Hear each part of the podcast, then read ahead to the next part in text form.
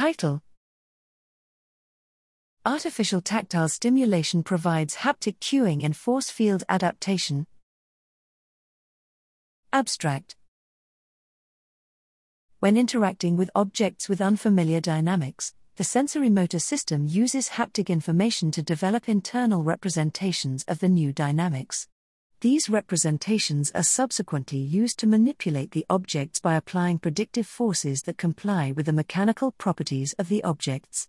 In a recent study, Farajian et al.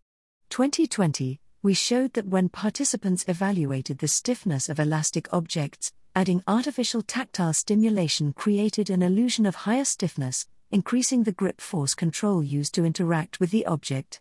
Here, we took a step further in understanding how kinesthetic and tactile information is integrated into the control of objects.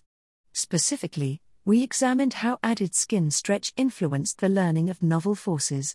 We found that the extent of force compensation that the participants exhibited depended on the direction of the artificial skin stretch applied simultaneously with the force. Learning was enhanced when the skin was stretched in the opposite direction to the external force and diminished when the skin was stretched in the same direction.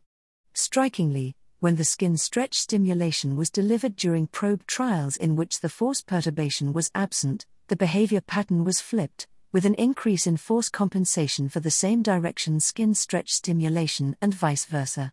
Modeling suggests that these results reflect a unique effect of tactile stimulation during the learning of novel forces. Rather than becoming integrated with the dynamic information, it is used by the sensorimotor system as a guidance cue, possibly through explicit mechanisms, providing information on the way to compensate for the forces and optimize movements.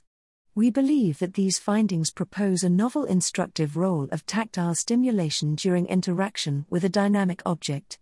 This provides a significant potential to leverage these effects in the development of devices aiming to assist and guide users in many human-in-the-loop applications, such as rehabilitation and surgical robotics.